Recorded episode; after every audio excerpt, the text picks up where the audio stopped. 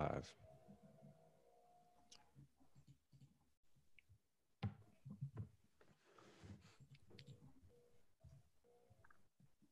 Yeah, we're live, Zane. Hit it. All right. Welcome back, everybody. This is EOS Radio Live. Thank you, everyone, for joining us. Today, we've got some excellent guests to talk about the insides and possible future of EOS. You know, it's the chain with the most liquidity. You know, everyone's got their interest in it, but other chains are starting to come up around the corner. So we're here to discuss how do we see EOS in the future, just what's going on, and we got a lot of great developers. So let's uh, do a quick round of uh, introductions. Ash, let's uh, let's start with you. Thanks for joining us today. Yeah, you sharing sharing your perspectives. Yeah, you know, it's good to be back. Uh, I think we had a week off last week.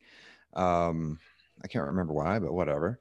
Next next Wednesday is Christmas, so we're not going to have a show on Christmas most likely. I don't know. Zane and I might get a wild hair and just jump on for a little bit our, ourselves.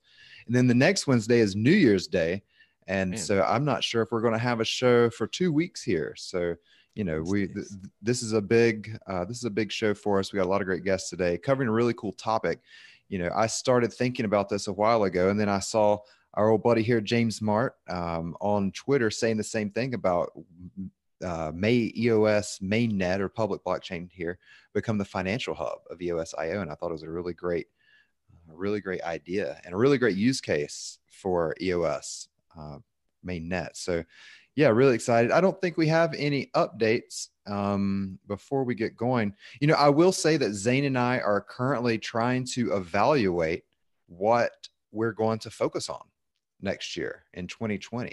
And we don't know if it's going to be EOS radio or not. This show may not exist next year. And I just want to throw that out there for everyone. Uh, you know, it really depends on the type of engagement we get from the community uh, the type of appreciation we get from the community, and maybe even some sponsorships next year at some point. I realize that no one has money right now, and so we are right there with everyone. But just letting everyone know, keeping it real and transparent here for uh, EOS Radio.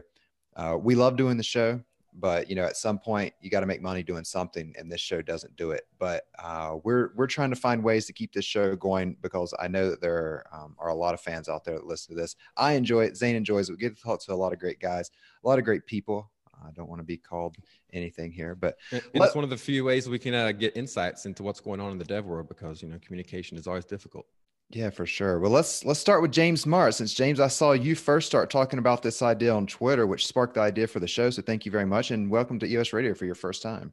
Oh, thanks. Yeah, which I just found out might be the last EOS Radio ever. If you're not going to have a show next year, I know, right? um, yeah. So uh, I had a video recently I did with Peter Keay and Evan Schindler of Dappiness, and we were just talking about what some alternate possibilities for what the future of EOS might look like. And uh, yeah, I guess you could call it the financial hub. I don't know. I'm, I'm interested to hear more about how you define that, Ash, and how we all think of what that mm. means. Um, but yeah, I'm a software developer, have five ish years of experience in the semiconductor industry. And uh, my sights have turned to smart contract development and EOSIO in particular, and EOS in particular. Um, so, yeah, cool. Well, welcome to the show. Thanks. We got and we got Peter Bickenstein. Hey, welcome back. Hey, how you doing? Yeah, Peter Keay. I've been on the show before. Uh, head of content and communication, mostly technical stuff at LiquidApps, and uh, also advise development at Dappiness and do some everything EOS stuff now and then. Awesome. Well, your perspective is always appreciated. Speaking of perspectives, we appreciate you, Denny. Hey, welcome back, Denny. Hey guys. Uh, thank you for having me on the show again. And uh, I said I, I also do a lot of smart contracts, and uh, I'm really excited to see the all the mechanisms that you can connect smart contracts on the mainnet. And I think it's it's improving over over time. So um, I'll share my opinions as uh, throughout the show. Thank you for and having me. Yeah, you're welcome. And last but absolutely not least, our favorite guest ever, Yves La Rose from EOS Nation. Thank really you. Really brought it back there, Ash. hey, everybody. Good morning or good evening, wherever you are. It's 3 a.m. for me. Uh, thank you very much for the invite. Uh, it's uh, my first show in the future, so I'll tell you what's going to happen before you get there.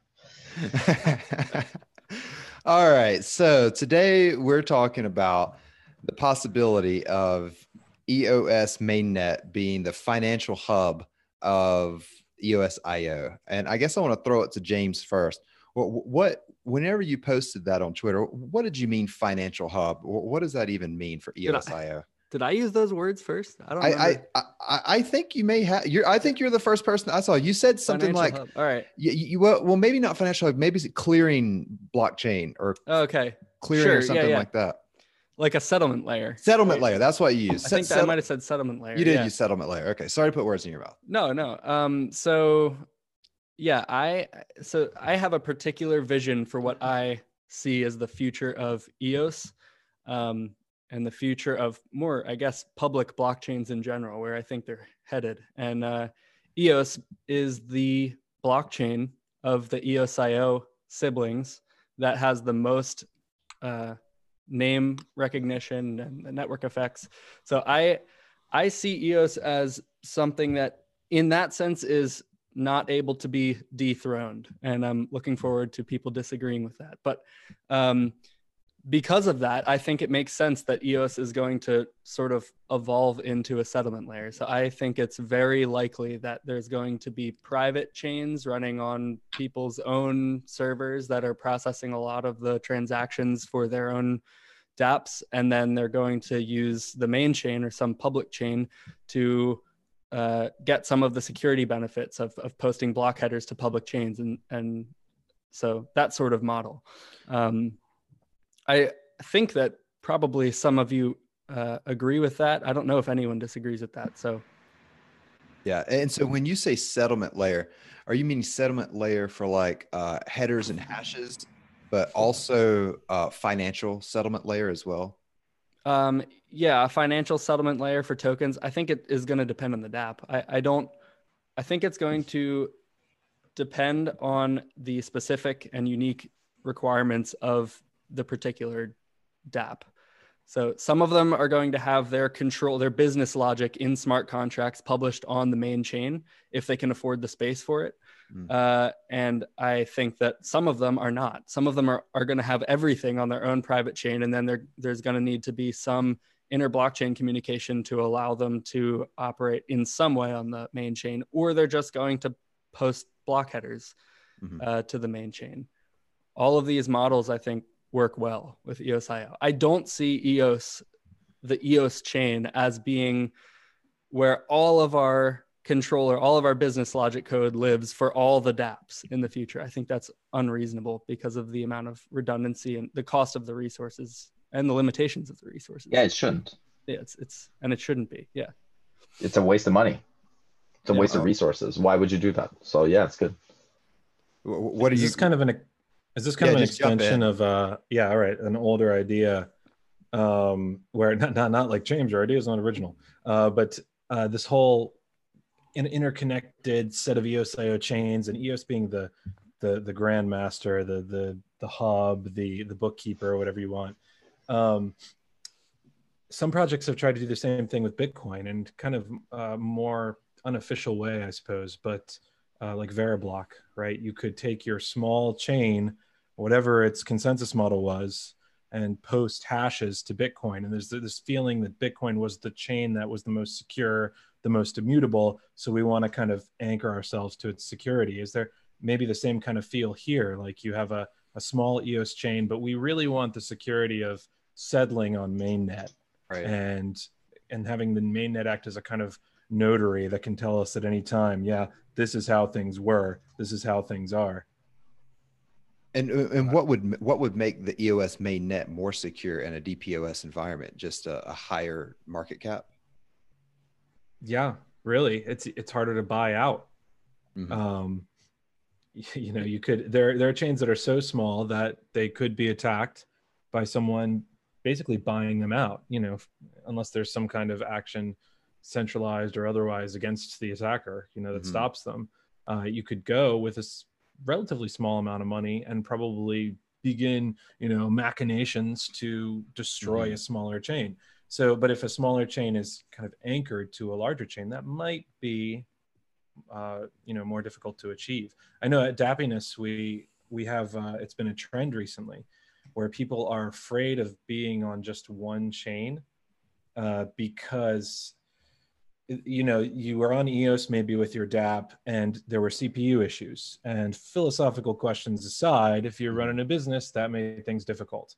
Um, so it's been a common theme in the at the end of this year where people say look i want to be on a couple of chains or multi-chain or somehow have like uh, you know post hashes or whatever to another chain so that my business can continue the dap can continue easily without interruption for users if there's an event, an unforeseen event in one of my or my main chain I'm running on. Yeah, it, it reminds me of the argument that Bitcoiners were making for a, uh, you know, not having smart contracts on the Bit, Bitcoin network, the Bitcoin blockchain, where it's like, hey, this is a financial settlement layer. That's our niche. That's all we want to do. If you want to run smart contracts, you know, do it on uh, RSK or do it on all these other things. But we want this to be very purpose built for a financial settlement layer. You know, Denny, I know that you jump into, you know, you're building bots and you're you're deeply into uh, the DeFi movement. Is there anything? Is there anything that? Let me try to get this question out right. Is there anything more important than having one chain specifically built for you know like the a financial hub like a safe place that people can come and get liquidity and i don't know it's not a good question but uh, maybe you understand what i'm trying to ask there Maybe I'll add, I'll, I'll add a, a bit. Um, Yeah. So one of the things that um, that James really mentioned was settlement. That's that's for sure. You know, if, if you transfer EOS, you know it has value. You can go and exchange it on, on Binance or Bitfinex or, or, or whatever exchange. However, the other components that EOS offers is also being able to program uh, time and being able to program authorities. So the authority structure and the sort of permission structure in EOS is is by far the most advanced structure for for blockchain. You can have you know multiple keys, you can have multiple accounts, you can have sub accounts, you can have accounts of accounts, uh, you can have time permission.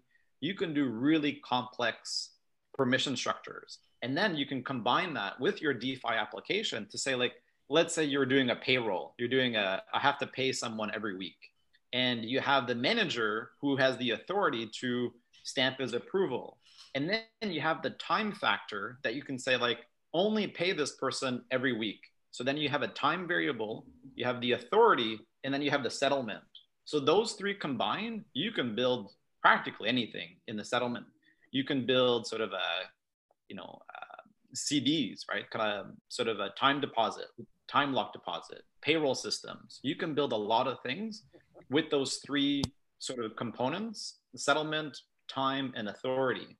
Um, and and a lot of people are, are kind of just starting to use that those use cases but i think it's it's coming at like right now voting is using the authority aspect of eos right? It's you have the authority you can vote um, and then the bps are elected.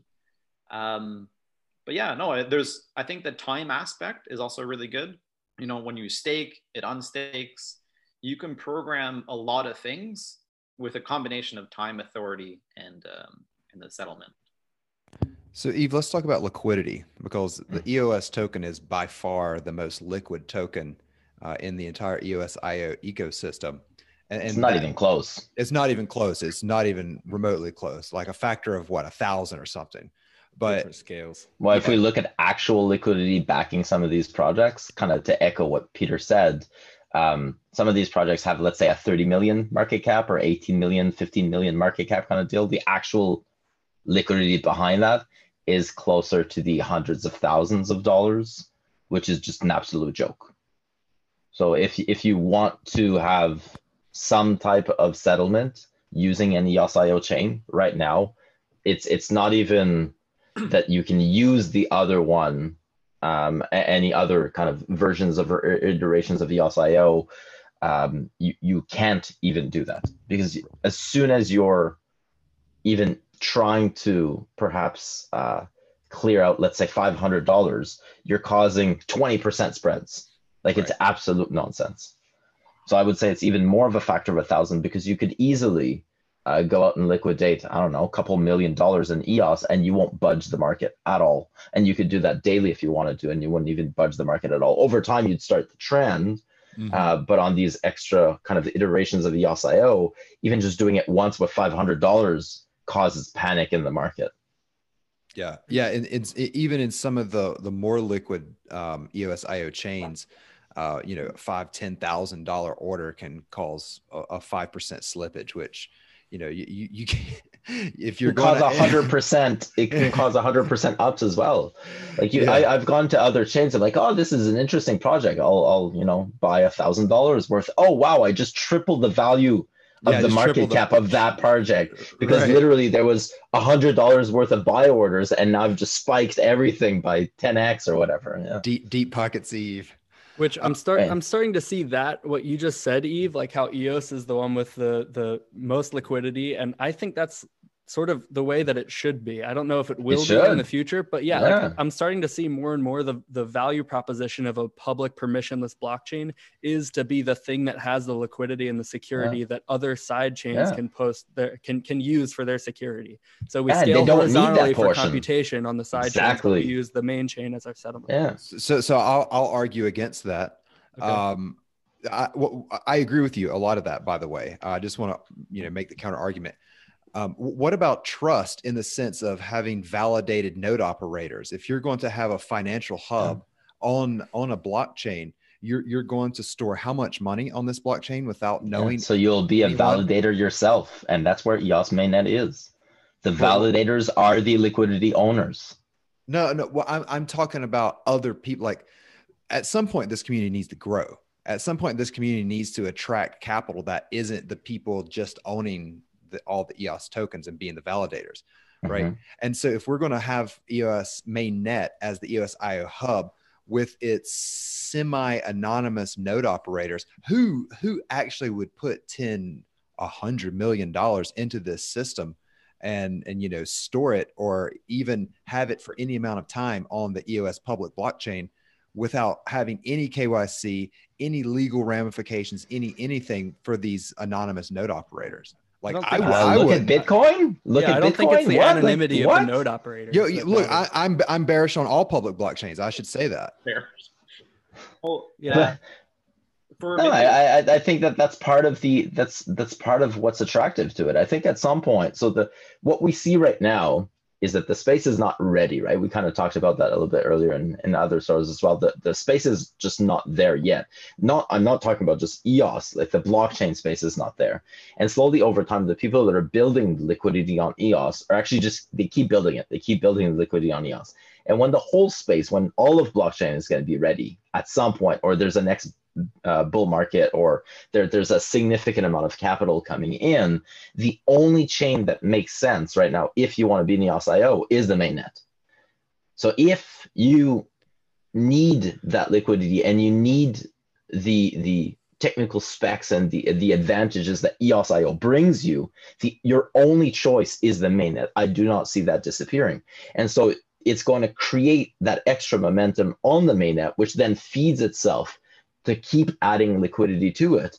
And then the way that I see it is is very very similar to what James said. I've been coining settlement layer for for a while now. The way that I see the the mainnet growing, or I guess the EOS IO ecosystem growing, is that we had a lot of people who kind of had this vision of decentralization for for EOS, but they really looked at the mainnet as as one thing and like, oh, the mainnet itself is not the vision of what I saw as decentralization in EOS. I think what we're seeing growing is, which is really good, is all these other chains pop up and they have specific functions that they'll be able to mm. provide. And if you look at it from a, a bell curve type of perspective, the bell curve peak or the, the top right in the middle is going to be, in my opinion, it's just just my my opinion, but it's going to be the mainnet. That's where we're going to have the most amount of, um, uh, I guess, overlap of what all the chains need. And and what do all chains need? If they want their projects to be successful they need that liquidity. They need that mm-hmm. settlement layer. That's what binds everything together. Because if you're building an application sure you'll need the speed or you'll need the the, part, the kyc or you'll need the particular functions that whatever chain offers you. But at the end of the day you need to sell your product or you need to reach a market. For that you need that settlement layer. So in my opinion that's where the the greatest overlap of points or the greatest overlap of uh, of functionality comes is at the settlement layer. And everything from there is a standard deviation out. So you'll need other functions. Oh, well, you might not need like kind of like what uh, what Peter said. Well, you might not need the mainnet for that. You'll need a little bit of the mainnet, but more of something else. And as you go further away from that that bell curve, you're creating all these different ecosystems that are completely separate from the mainnet. But within these realms, the beauty with EOS.io, kind of like what Denis was saying, is that if you're if if you wanted to let's say operate on a separate chain but you're doing it on the mainnet you might just be a small fish in a large pond so instead you just spin up your own chain in this one standard deviation away of overlap of functionalities mm-hmm. and now you're the king in your particular space and you do that over and over and over and so you start spinning these extra chains but they all have to come back to the main settlement layer for i think it's going to be more than financial settlement i think there's going to be identity settlement somewhere as well because I mm. think that's where voice is going to store a lot of its identity layer. It's going to be not the actual KYC data. I think they'll do that in a, in, a, in their own private chain, but right. the the account portion I think will be stored there again because you want that security. The security comes from the from the amount of liquidity or the the assets backing that particular chain. The more assets there are, the harder the chain is to attack. Do you right. think the do you think the security and it's going to start feeding itself? do you think in that diagram that you're showing everything coming back to the EOS mainnet? Mm. What if what if this next stage is like this continent, this continent, this continent? Do you see like over time? Do you see EOS for the next say five years being that hub, but then over time other regional chains kind of becoming this mesh of? Yeah, well, they all become hubs, and this this mesh is what's powerful. But everything that binds that mesh is going to be the settlement layer. It's going to be the the money factor. That's what that's what will bind everything in, in, the end. It's really that financial portion. And I think on top of that, that identity portion, my my opinion, having your account on main, the mainnet that you'll be able to use on other chains, regardless of whether it's KYC'd or not. You'll be able to KYC it on another chain. It'll be linked to your mainnet account, and that'll be your KYC portion of it. But the account itself, the most valuable account, will be to have it on the mainnet because that's where you'll do the settlement layer with it. And maybe it'll just automatically transfer to your other account, but you'll need, like Denis was saying, if I'm going to pay an employee or if I'm going to buy a product, I need to ensure that I don't affect the market, that my little transaction does not budge anything. Yeah. Well, I mean, and no, you'll no, need no something with the there. most amount of assets there. You know, I, and I, I want to push back again, Yves, because I don't, I don't think it is the market cap or the amount of assets that is the best way to protect a DPoS chain. Uh, if it was, then yes, EOS mainnet would be the most secure. Mm. But I, I, think a much better way to protect a DPoS chain is a, through a consortium chain. Zane, I want to bring you in here. You know, you just don't let people in to that that can you know they have to. And the mainnet is not that right now. Um, I don't think so. It's I mean, chances to start, but permission versus permissionless would be the difference. yeah. I'm talking about a permissioned chain. A permission. I, I would rather see a permissioned chain as the financial hub of EOS IO rather than a network. Yeah, I'm more of something like Libra, for instance. You know, where everyone is known. We protect ourselves. We protect our chain and our assets through a consortium, through hard identity, through KYC, through you know legal systems of some sort. Uh, maybe we build our own legal systems. I'm not trying to be a statist here, but you know I, I think that there are more efficient ways than just depending on um, market cap. Uh, I don't know. I'm gonna, I'm gonna, push back on you on that yeah, one. Yeah, do uh, it. Because uh, like if you make the hub mm. a consortium, like you're saying, a permission chain, right? Mm. We all know each other, links chain, whatever, yeah. and then you like one of the cases use cases of blockchain and it might not be that important for denver uh, but it's important for a lot of areas of the world is censorship resistance mm. and you just you you make the whole mesh not censorship resistant to a degree if you're settling on a not a main chain that's not censorship resistant well well you also remove competition, Ash. You, are removing the competitive factor of where block producers are trying to outperform each other, which I know we can argue right now the state of the EOS chain isn't quite that either. But I think that there's actually a path forward where we may be able to restore that or get to a point where a DPoS chain could have those dynamics. So I think competition is something you want because it's it's all about the incentive alignment, which is what provides the security of the chain, not necessarily just the market cap. I think I Yves think we're already there. I think Yves is doing everything he can not to smile right now. I know, I know. He was asleep right, 30 right, minutes I know, ago. I, I know. Now he's yeah, bright-eyed, and bushy-tailed. All right, hold on. Let, let, let, let, me let me jump back in with Peter because I think it's a good point. Um, you know, censorship resistance. Yes, of course, that's one of the key selling points of of blockchain in general. But do, does it necess- does a consortium chain necessarily mean it's not censorship resistance? I mean, who are we trying to resist? Well, typically we're, we're trying to resist nation states. Well, you know, what if this consortium chain only allows one or two nodes in each legal jurisdiction, which would still decentralize the legality of the ease of one country coming in and trying to censorship censor this stuff. So it still creates that decentralization and adds a level of, of censorship resistance. You know, right now, I mean, it's pretty easy to argue that China could come in and swoop up and, you know, censor the EOS blockchain if it really wanted to. I mean, we're seeing uh, exchanges coming taken offline where you know exchanges aren't that far away from node operators. So I, I don't know. I guess I just want to push back there and say that a, a consortium chain I think could be as censorship resistant as a, a non KYC anonymous node chain like we have in EOS. Can you define the con- the consortium chain in the sense of is there one entity that chooses the operators a, la Libra where where Facebook decided?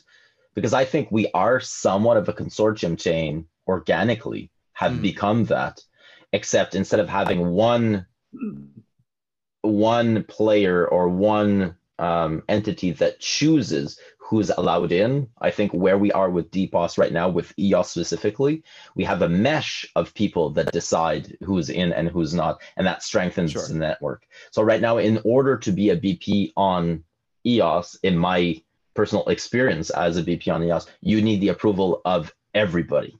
Like literally everybody needs to give you the green light. And you're not able to come in. So not only is it secure because you need to, to show somewhat of a proof of funds, you need to be a known entity. You need to have the network connections to be able to have the green light from everybody. Um, it, it's not it, it, it's not uh, sufficient enough right now for you to just have capital or just have hardware or just have community or just have uh, whatever friends or whatever a, a, network of people you need everything at this point mm. Right. And slowly over time, we've we've gotten there, and I think we're getting even more there. It's getting even more entrenched in that direction. Now, to to James's point, where competition, it's extremely competitive. The, the, because you need to have when EOS first started, you you could be one of the things. You could be, oh, I'm a community BP, or I'm just good at hardware, or I just have money, or whatever. You could have one thing, and over time, well, now you needed two things, and then you needed three things, and those things that you require, now you need to be even better at it than you were before. And so I think it's extremely competitive right now, and that just comes from my from personal experience as as EOS Nation, um, and we're getting more and more in that sense. So when the Binance comes in or whatever, they're gonna or when a large application come in, uh, comes in, in in the future, they might be able to be let in as long as they hit X Y Z or whatever, and they're gonna move whoever is in that current kind of area of, of, of validation in the network. They'll bump out the weakest link kind of deal. It is an ongoing competition. So we're already moving in that direction. It's just, yeah, I think we're to some extent we're already there in a way, and we're we we keep refining the process, but it's in a very decentralized mesh thing. There's not one person that decides. People well, keep not... thinking that there's one entity that right now is like the exchanges. One exchange can decide. No, they really can't. Yeah, and maybe it I is a codependent mesh for sure. Hmm. I want to I want to add uh, what uh, Peter was mentioning about censorship resistant, which is a really important factor for Libra. I know it's not out yet, but they're in their design, you cannot deploy a smart contract. It is literally censored. it is whitelisted. Only the approved operators are allowed to deploy smart contract logic on the chain. So essentially, a censor, uh, sort of a centralized chain, permission chain, actually goes down to the level of the user level to actually ban certain actions from happening. On EOS, you could do whatever the fuck you want. You could you can deploy a smart contract. You can deploy a Ponzi scheme if you want, and you and you will not be censored. And that's actually one of the beauty with sort of a decentralized chain is you you can do the most malicious things. It's free game as long as the system is still intact, right? As long as the system is intact. I don't think uh, that's necessarily true, though. You you can censor the the BPs can see your smart contract, and you, we can't. Nobody can you it's really really difficult so let's say as an example the most uh, extreme case the plus one token. Those people have been able to move their tokens. They're not been blacklisted. The the blacklist has been essentially lifted. So there is no before we had ecaf where we had you know ways that as long as we all consensus the full 21 had to have a blacklist. Now mm-hmm. you know without ecaf being in the mix it's a there's no more censorship resistant. And actually how to block things it was you needed the full full 21 consensus as soon as one bp flew in. So even though a bp might not like you and might want to block your transactions mm. you, we can't. I mean we're seeing it right now with the cpu congestion with the yeah. eos miner everyone wants to blo- block them but it's not happening because that's that that would be a permission chain to disallow certain actions and I'm sure some of the side chains, if they really wanted to, some are, you know, they they, they already do. They're actually censoring, you know, um, transactions because they they are essentially permissioned. Um, so right now that's not happening on on mainnet, and and that's one of the things that if you want to deploy a lot of capital, you wanted to do it on a on a permissionless chain. You don't want to have one actor or one group of organization to you know define or block uh, your activity. So censorship yeah, resistant totally. is is really big. Um, and yeah, like I said, that with Libra, you cannot deploy a smart contract unless you get whitelisted. Mm. Binance chain, same thing. You need the approval of the Binance operator chain, which is essentially Binance. Mm-hmm. So a lot of these, you know, blockchains are calling themselves blockchain, but they're just centralized blockchains essentially. So it's like EOS for next chain. Right. I don't think this is a. I don't think this is a fight between permissionless and permission no, no, chains, exactly. just in principle. It, it, like it's okay if you're an application, yeah, to want to run on a a more centralized chain. Um, it's what's the right fit for uh, you. The exactly. hub, the hub shouldn't be the like the hub no. is the level where all the other chains can't go beyond that. You know, if Correct. the hub were controlled by you know the FBI or whatever. What, what agency would the NSA? I don't know. Uh, the the FCC. If the FCC controlled the hub, uh, then all of the chains that were plugged into the mesh would be under some degree of control. So, mm. like you guys are saying, we want the hub to be permissionless. That doesn't mean there isn't place for permission chains.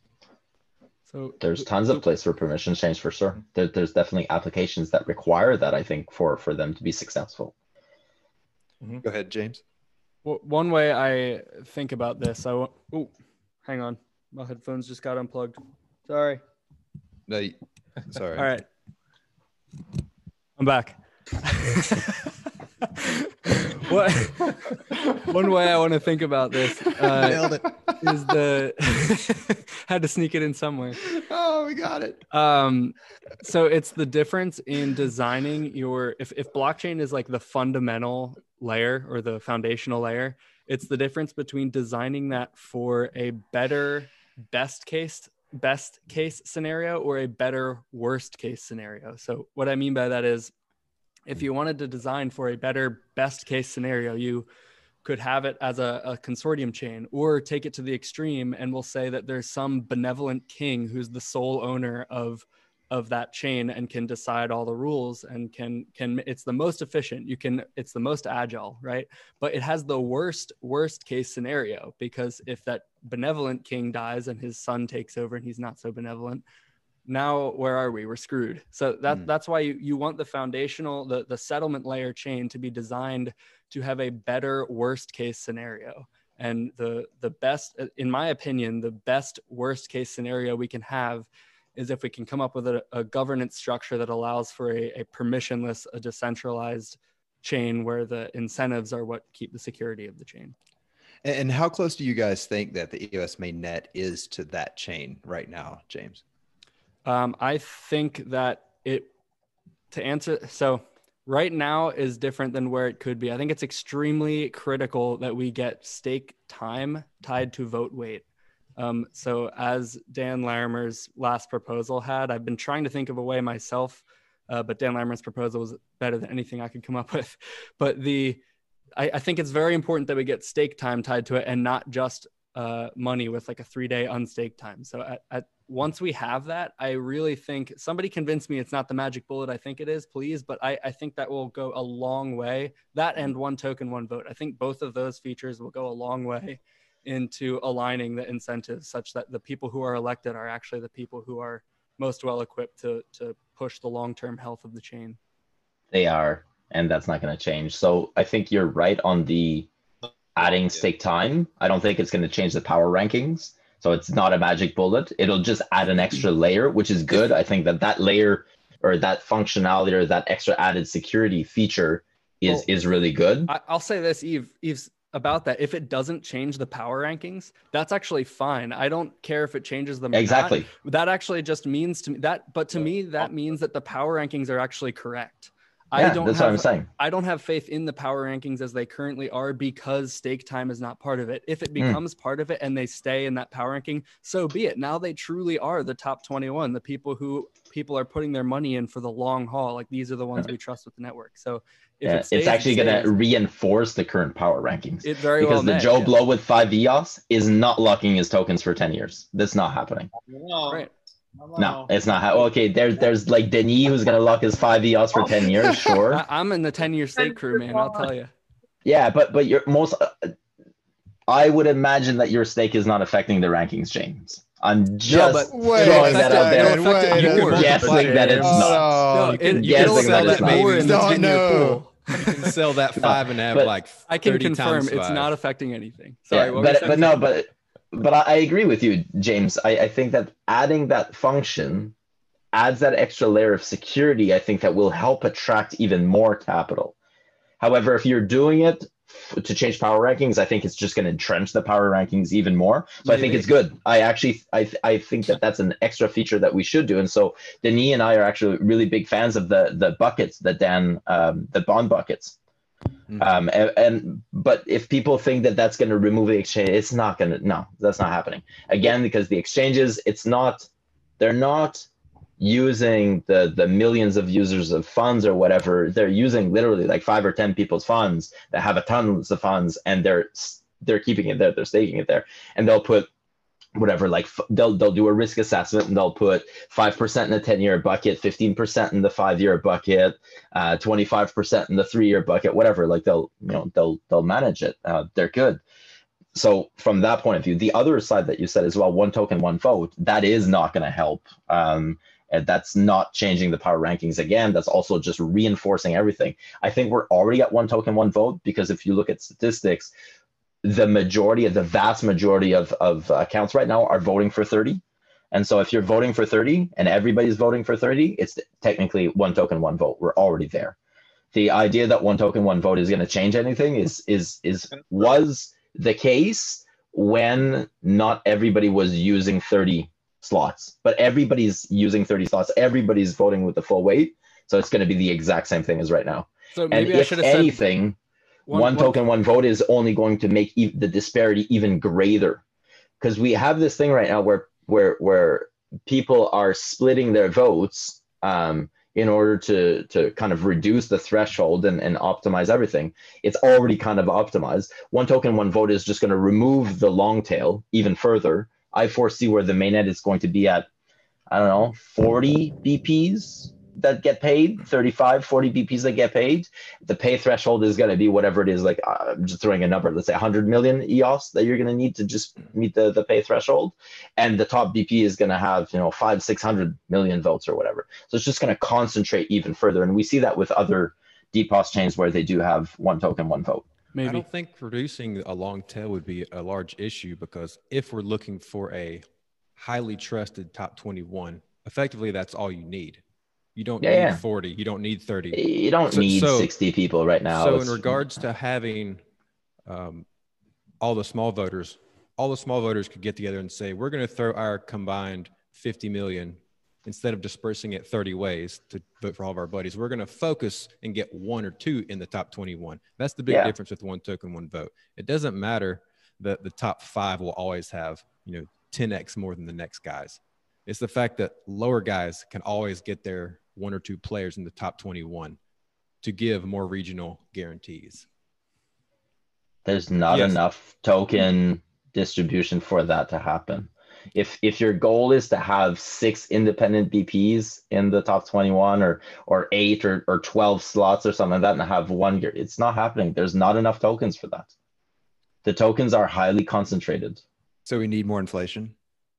No, no, actually, we, we showcase right now that we don't need much inflation. Actually, Mm. it's going back to the users. The majority of the, the the tokens right now are going back to the users. We as EOS Nation are giving back the majority of our, our rewards back to users, Mhm. and the majority of the token one are doing that as well.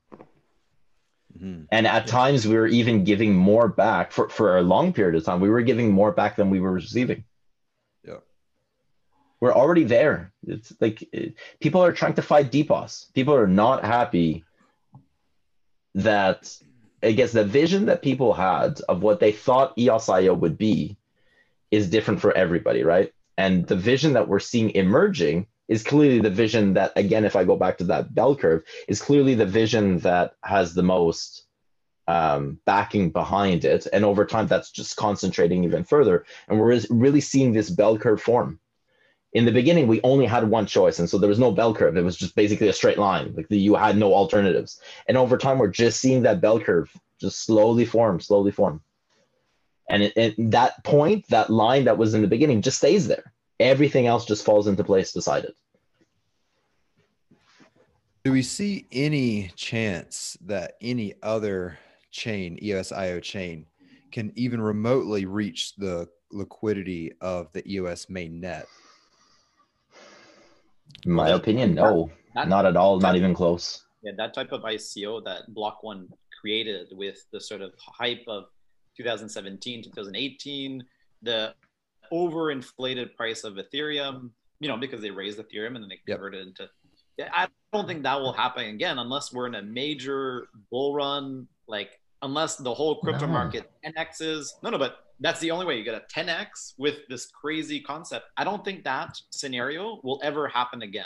I think this is a And you would the- need to trust another entity again. So people put trust in Dan Larimer, they put trust in Block One. So even if you were in a bull market, you need to find somebody with enough, like as much or more in this case, what you're asking, more gravitas than Dan Larimer at a time where shit's going crazy. So, so the, only, Um, the, the only opportunity would be for large businesses to fund something that would be a permissionless type of chain, which they wouldn't do. But you They need so much money to be to, to be poured into this, like ridiculous amounts of money to be able to pour into this, and then you I need mean, to like have what, the a billion people- dollars or something? Well, at least But in- four. in a- yeah, you'll. I don't think you'll have it in a permissionless chain. You, Yeah, that's what I, that's what I was saying in a permission. Yeah, you're well and in EOS.io. Again, the premise Right. is Yeah, in EOS.io, right? So there you Right, already right. have one. Why would you create another one? Mm. And the people that that that did pour tons of money into this are already pouring money into one entity. So if there was another bull run, or when there's going to be the other bull run, why wouldn't they continue pouring the money in the same location that they've already poured it, which makes their their assets even more secure Mhm. for the long term? If the premise is that this all these other chains are popping up and this ecosystem is is creating a stronger mesh, pouring the money there even makes greater sense. Peter's got his thinking I beard don't on know. here. I, I don't know. It just sounds it sounds too much like uh, over and over again in every sphere of business. There's some giant that you think can't be toppled, and then something happens and topples it. I don't, I don't buy it. I, I, I know that it looks like that, but Mm. no one is ever able to predict the future. The the unique thing, if you look at a book of predictions from experts from 50 years ago, like n- most of them are wrong. The when we say something about the future, we are almost guaranteed to be wrong. I think this. I mean, I can't say that something's going to topple it, but things get toppled all the time. What's name Are you one saying thing EOS.io is that going to get hasn't been toppled? toppled? No, name thing that name one thing that hasn't been toppled. Well, I'm not. I don't know. I don't know what's going to get toppled, but the it just because the same exact phenomenon can't happen again doesn't mean that there can't be another phenomenon that we're not considering that could Mm. happen again. Things blow up all the time. The markets are irrational. There might be a bull run of some kind, or maybe not. Uh, maybe some business will get more interested in permissionless chains. There, we've seen some interest in permissionless tech, and we've seen businesses move generally over the past couple decades towards supporting open source software. I mean, you have Microsoft, Google, Facebook. They're the three top, other than maybe Docker. Uh, they're the three top like contributing companies to open source software. Whereas before, a couple decades ago, that would have been Mm. unimaginable, you know, unimaginable. And they might take that step forward. They might say, we want a decentralized ownership of data. They might say, we want, we And they would use EOSIO for this. in the mindset. So they would. So they would use EOS native EOSIO, managed Well, by right Block right One, now- right managed some by a use Block One, and then pour money into it. I don't see that I'm happening. Not necessarily saying that. they create their Yes. own. Yeah, they'd create their own. But Yeah, so they- EOSIO they might be create their toppled, but I thought of- the question was Yeah, in it's- they could create their own EOSIO. fork of EOSIO. If EOSIO, if they think, and we're here talking about EOSIO being a great chain, if they think that EOSIO is great tech, just like they've been taking Ethereum and doing things with it, they could take EOSIO and say, all right, we're going to make an EOSIO chain, or we're going to make a modified EOSIO chain. Uh, Block Modified EOSIO the- change means that they're not relying on Block One.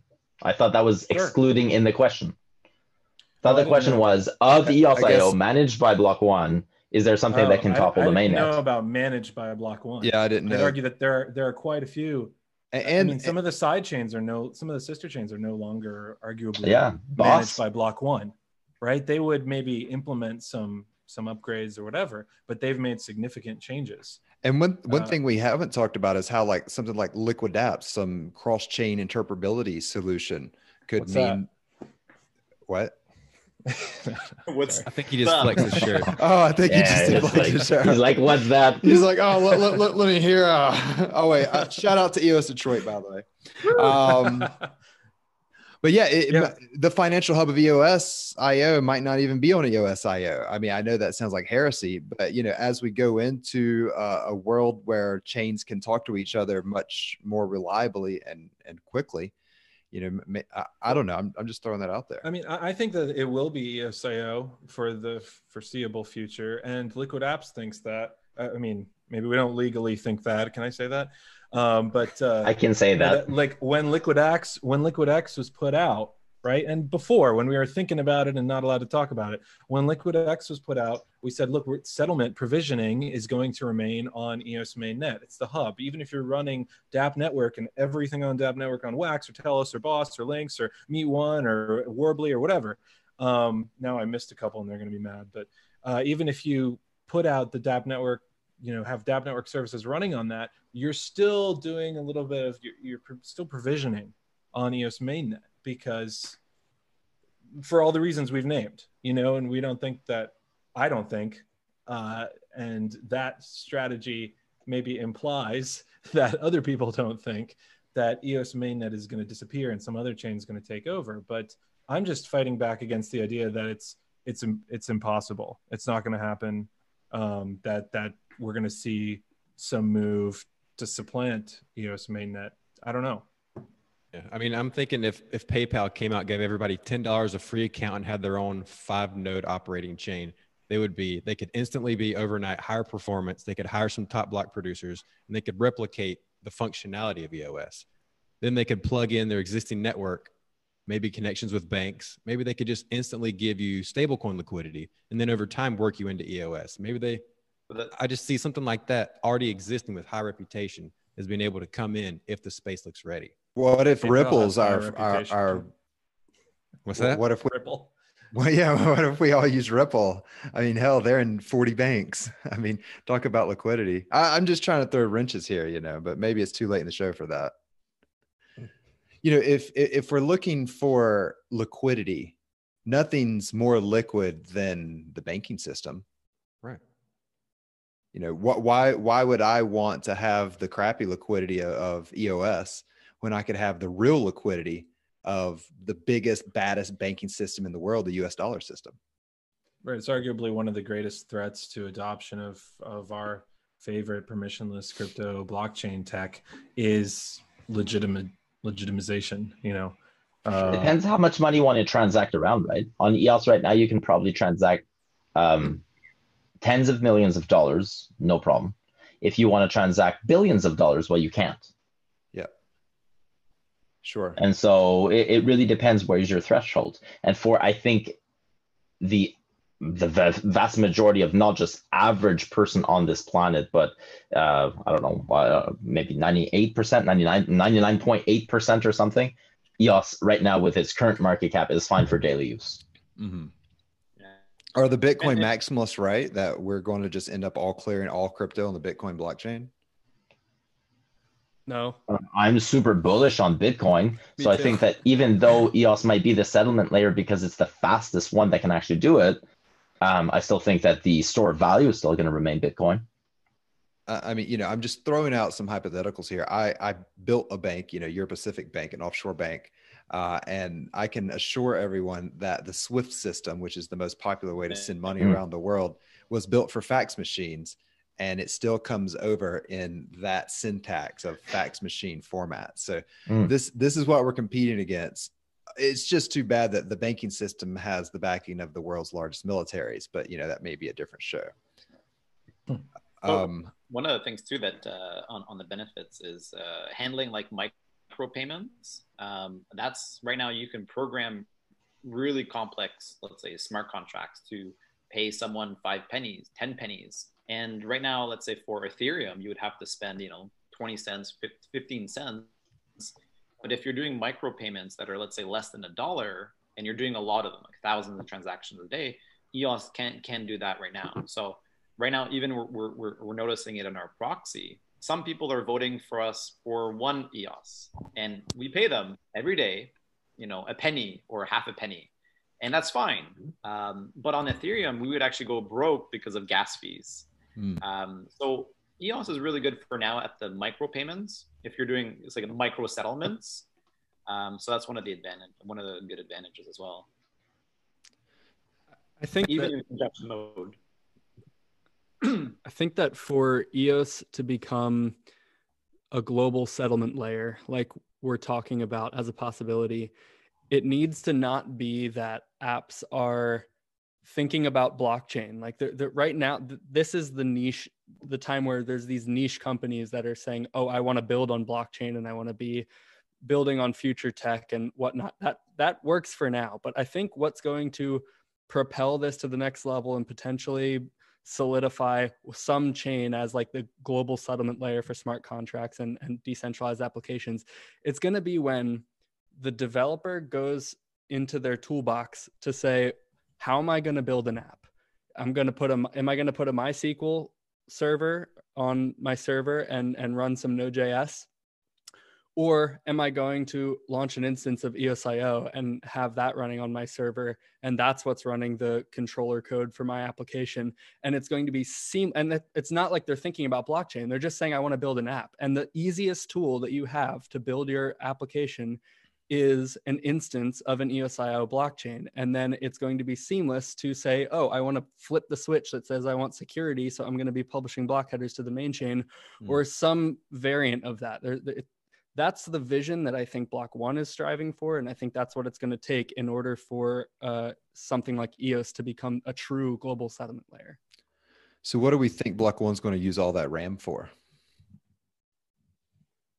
Well, I think accounts. Uh, just to flex. No, I th- I think that. Uh, I, I, I, think that what what uh yeah well there's one thing there's one speculation for sure they're pretty good at that with their their investments um they do hold like 140,000 bitcoin right? Um like James just said I think what we're going to see or how we're going to see this happening is when voice releases or when, when when a large application like voice releases but i think the first one will be voice in block one they're going to be showcasing what it should look like or what it could look like as a art, architectural blueprint for an application a large scale application to deploy on instances of EOSIO. So just using EOSIO as, as a stack. Um, I think that's what they're going to showcase. They're going to say, this you want to do it permission you want to have control over this this you want to publish it here mm-hmm. this functionality or the resource you want to use it here this is what you're going to do this and they're going to showcase what that's like and over time i think they're going to optimize i don't think they're going to get it right the first time which is which is perfectly fine uh, for the ram portion yeah i think it, part of it might be speculation another part might be again the accounts might need to come on the on the mainnet portion So the KYC data itself will be, I think, stored in a server in Switzerland somewhere, but the the accounts themselves, in order f- to be able to to finalize that payment in voice tokens or whatever, is going to come on the um, on on the mainnet. And so you're still going to need that RAM for for account purposes, but as well, they've showcased, um, and this is one of the superpowers of Block One. They've showcased that with the money that they got through the ICO, they were very successful at keeping it Mhm. compared to other projects in 2017, which really pissed it away. They already had the funding to build EOS regardless of the ICO, right? And so they paid for the development of EOS pre ICO money. All ICO money is so that they can keep going for, for a very, very long time. And so that money needs to be diversified. So they just build a diversified portfolio of assets to ensure that they're here for the long term Mhm. which is why I'm, I'm extremely bullish on on EOS just for that reason. Because I know as a BP, as a network operator, I don't need to necessarily worry that the people creating the code in the backend that I'm going to be running are going to be here. They they will be here, unless again, like like like Peter says, we, we can't predict the future. But for the foreseeable, likable uh, likelihood of a future, I think that that's the case. Mhm. Right. Yeah. Whereas the Ethereum Foundation, I believe, is going to run out of money in 2020. And so, Uh, the Ethereum Foundation had the really the, the the advantage of, and not just the Ethereum Foundation, but uh, Ethereum in general had the advantage, and Bitcoin too, to a certain extent, of the 2017 boom, which I don't think we're going to see like we did in 2017, of creating individuals with so much fuck you money, ridiculous amounts of fuck you money, that they were able to single handedly feed networks or create networks or create meshes of networks. Whereas block one, it's it's more of a marathon than kind of that sprint that occurred with let's say Joseph Lubin or something like that. Um, block one is really unless they really screw it up, they're really positioning themselves to be that in a way the foundation, but to their own like a centralized foundation where they decide what goes into the code. Mhm. Uh, we're running out of time here, fellas, and I hear that there was some Bitcoin FUD. Bitcoin FUD. I don't know. I, There's all always right. Bitcoin FUD. All right. Yeah, well, we're gonna let's get some special Bitcoin FUD going here. I mean, I, I heard some. All right, let's see. Uh yes, deflation and it doesn't scale. Dear Let's talk about it. Let's talk about it. Actually, I think both of those reasons are bunk. Yeah. No merchants and toxic fans. Well, we know how Oh. that one is. Toxic fans. You guys been on Twitter fans. recently? Oh, all the time. L- look at all these toxic fans on Bitcoin. I mean, how can you even build anything Gosh, with every that? single fan of Vitriolic Bitcoin is community. toxic. Anyone who is bullish on Bitcoin is just a pile of toxicity. all they do is eat meat and complain about whatever's. Yeah, well- guns, guns, guns. Make fun of Vitalik a little. Back to guns, guns, guns. Yeah, m- make sure everybody knows how Satoshi made fun of Dan Larimer. Uh, Yeah, and they the don't thing even with Dan Bitcoin is it doesn't need to scale. And I there's think no that's what merchants. it Put is. Justin Sun on their top 10 influencers, but Dan Larimer doesn't even make their top 100. Right? You know, Steem at BitShares, they don't even exist in the Bitcoiners world. Actually, actually, Bitcoin's the one one of the metrics that Bitcoin is is mooning is dormant accounts. That that metric is mooning. Accounts that do not touch their Bitcoin. That's the best account. The best metric. That's the best metric. That's also the I best agree. way to scale. Just just don't Mooning. use it. Just- yeah. Just don't use Yeah. it. Just Is, buy hold. is, is there a FUD on the die that says best use case is not to use? Not Oh, That is the use case. Yeah. That is the use case. Bitcoin doesn't need to scale. Yeah. Bitcoin's already scaled. It's already done. You don't need to do anything. not. To it. Oh, This uh, lightning nonsense is this is nonsense. Just joke- don't do anything. is all- Yeah. Yeah, this is and, all and you've already, and you've already got the throughput with you know Coinbase, Binance, all the exchange the exchanges are the second layer solution for Bitcoin, in my opinion. Yeah, for sure. You can I can trade Bitcoin. It just Yeah. has to be on a centralized exchange. It just has to be on a database. Oh man, I'm sitting a- here. You know what? I'm supposed to be the FUD man. I'm sitting here and, and shaking my head because I like Lightning and use it all the time, like every day. Do you really? Yeah, you? every day. I have a Really? Lightning node up there. I'll- I'll you try- see the I'll- Casa logo, and Oh. I use that from anywhere in the world to like pay for whatever. The one That's problem is not the Bitcoin network. It's it's The- tax. It's tax law in Oh, the US. Absolutely. Like we got to get that at least that six hundred dollar exception because otherwise I it's insane. Go through all the transactions and be like, all right, I owe this much taxes. because It's like you. It's- It's like you don't want you don't want to use Bitcoin for coffee because it's a tax event. exactly but What you know what a as out mess. of a principle i do and and uh i think that hopefully we'll see some legal progress on that sometime Uh, otherwise, we're all going to jail. Hey, it's like hell's a party if we're all there, right? or maybe some of us pay our taxes ash Well, you, you there's oh, Look, oh. Not all of us can move to Puerto Rico. there is absolutely Not- not after zero percent chance if you pay if you regularly spend Bitcoin. There's no way that you're keeping completely legit with all your taxes. I'm just throwing that out there. If you like use Whoa, Bitcoin whoa, in your daily what life, an accusation if you, Yeah. if you use if, if you use Bitcoin for everything in your life, there's no way Is there that a disclaimer on the screen that I may or may not be lying? No and comment. own Zero Bitcoin, and never used it in my life. That's, W- w- that's we a all- prop. Bitcoin. What is Did What- you dollar that- cost No, average? uh, there's no node back there. is that digital corn? What are we talking about here? Are we on the are we on the futures markets? Did you account for the dollar market value of your Bitcoin diamond, Peter? yeah. What? Where? I knew. I know you. what do Everyone- you What do you do? with- Everyone this, is sunk. I know that you one is bad because immediately it dumps, and you could never have gotten the. Oh yeah, The In- fork value instantly of it. everyone's a criminal. And let's not even talk about Bitcoin God. Was there even a Bitcoin Homer? I hope Oh there was. Oh, God. Bitcoin McAfee. That's my. Oh wait, did that exist? I don't know. It did. Now I'm dropping it on all of you right now. A- A million dollars a token. You're each getting a million tokens. Yeah, it's crazy. all right. Well, this has turned into La Hora de Loca. Um,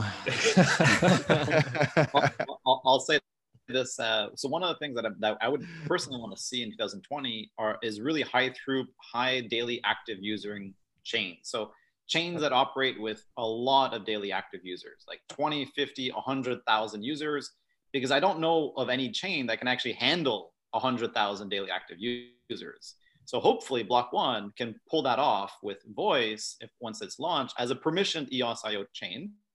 That way they have the whole throughput of the entire chain. And then in the future, if let's say Libra comes out, Libra also needs to scale a lot, like huge. When they first released Libra, that was there was no way that Libra was able to scale to what they need to go. So hopefully in 2020 we can see some really high throughput, high daily active user chains with actual real users, not just spamming the network constantly. Um, so hopefully we can see that. And and and I think right now the highest throughput, highest performance um, sort of software chain is EOSIO. Whether it be permissioned or you know it doesn't have to be on mainnet, it can be side chain. But I, I don't see other technology out there that can do sort of voice or even Libra. I mean Libra could just fork EOSIO, Sure. slap a permissioned, and have you know all their node operators uh, centralized. But I think they'll write their own code. But uh, hopefully, high high daily active user chains um, because right now there's not a lot of active users, and we're kind of just this circle of just people using the chain, and it's the same people, the same 5,000, 10,000 users. And it's same thing on Ethereum. Ethereum has really low active daily users, but they have a lot of whales. And the DeFi space, you don't need 100,000 users. You just need a few handful of whales to kind of create that financial uh, product. But Mhm. uh, Because you know now that Tron has bought Steem, it we won't even be able to trust those daily active user counts anymore, huh? yeah. Right. Oh, I saw a million daily active users on Tron. At least that's what I hear. a million. That, Wow. that, that, that, that was just rumor. Wow. right? I mean, Justin Sun buying Steemit. Is, that's that, that's nonsense. Is it nonsense? And Uh, yes, is I it- think the headline was I, I like. Justin, buy, Justin Sun buys Tron, and then shortly after the sub headline was is looking into. Into It's like, whoa, you just removed two words, and when you go in the actual document, it's like Justin's son, I bet friend Nate would sell. as in said, "Hey, have you seen Steemit?" And You then know, he- that's all it is. He would probably do a better job than Ned Scott does has done, but like, uh, uh, where the FUD dice here? The Steem FUD dice here they come. I do want to make an EOS FUD die. An Yeah. EOS FUD die would be pretty would be pretty great. right.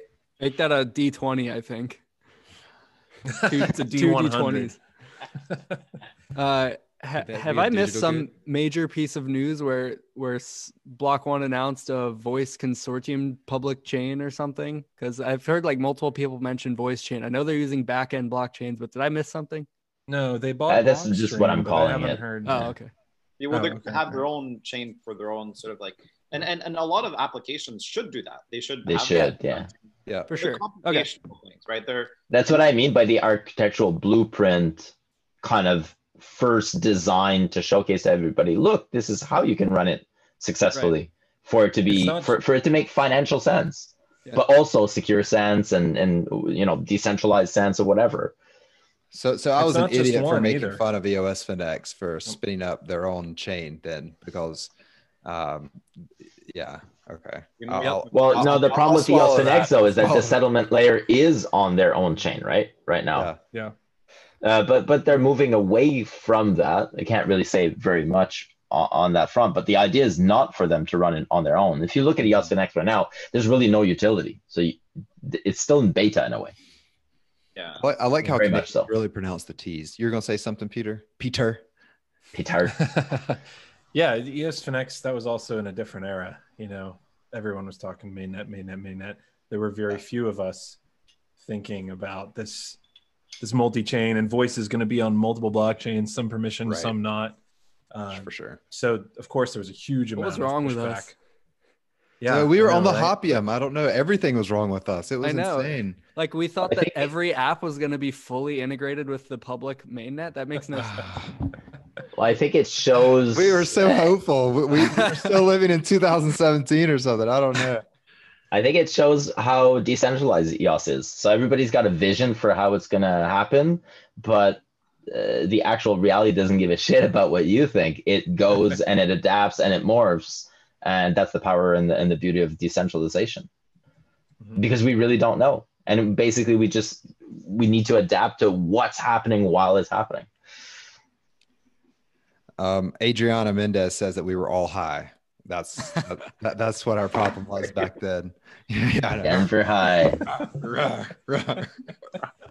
Uh, yeah, I don't think uh, Uh, it's, it, it- it's not a negative thing, right? The idea that it's creating a decentralized mesh like what we're going, I think it's it's even better than having just one location that we thought that one location was going to be decentralized. Yeah, for sure. And he, and even Dan Larimer said, um, you know, all you guys want is a centralized market cap, and that's not actually how decentralization helps us create freedom. So, Mhm. you know, Dan's seen for a long time that a decentralized market cap or the wealth spreading out through all the chains is is probably better than a central. But everybody wants their bags to go to the moon. Why?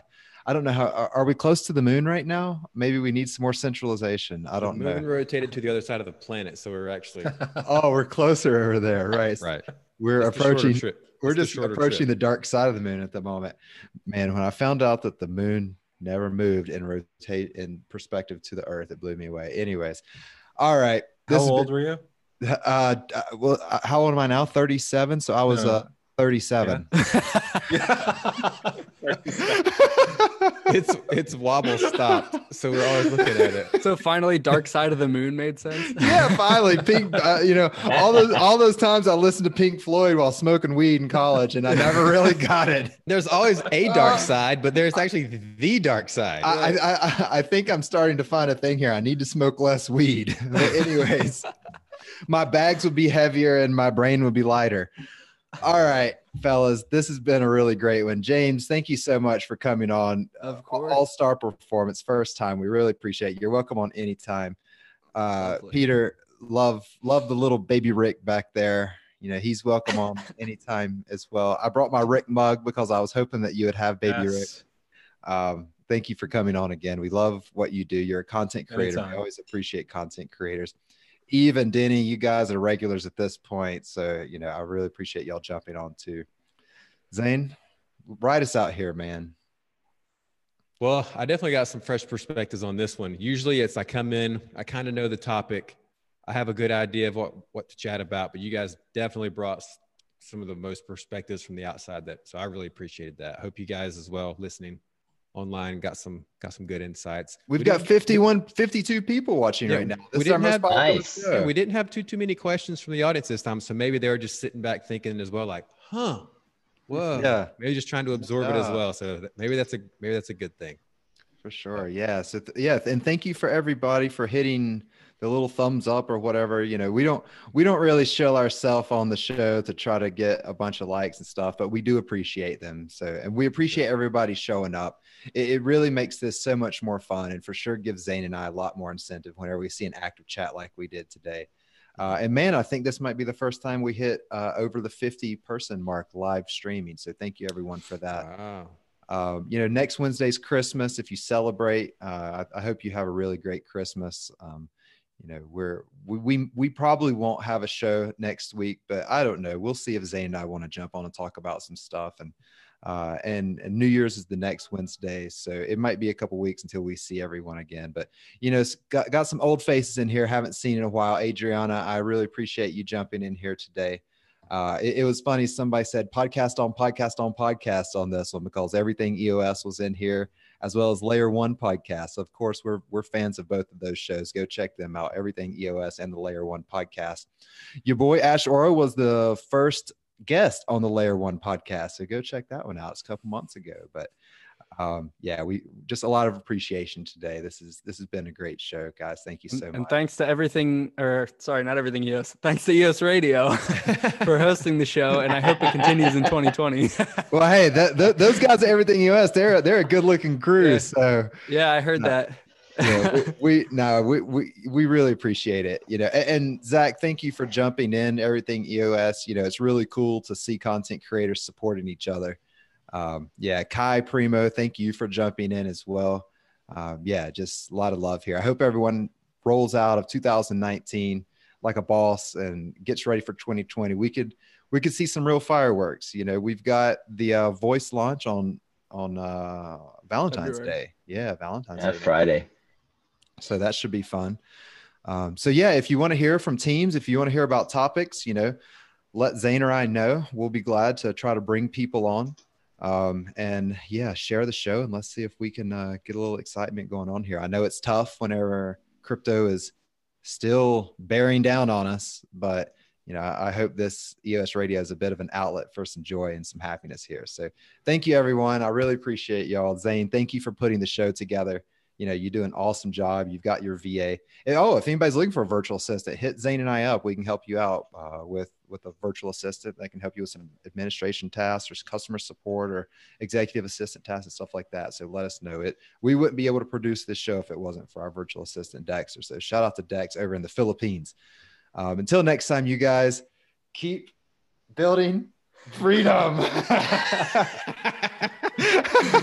see you, everyone. All right, see you, Zane.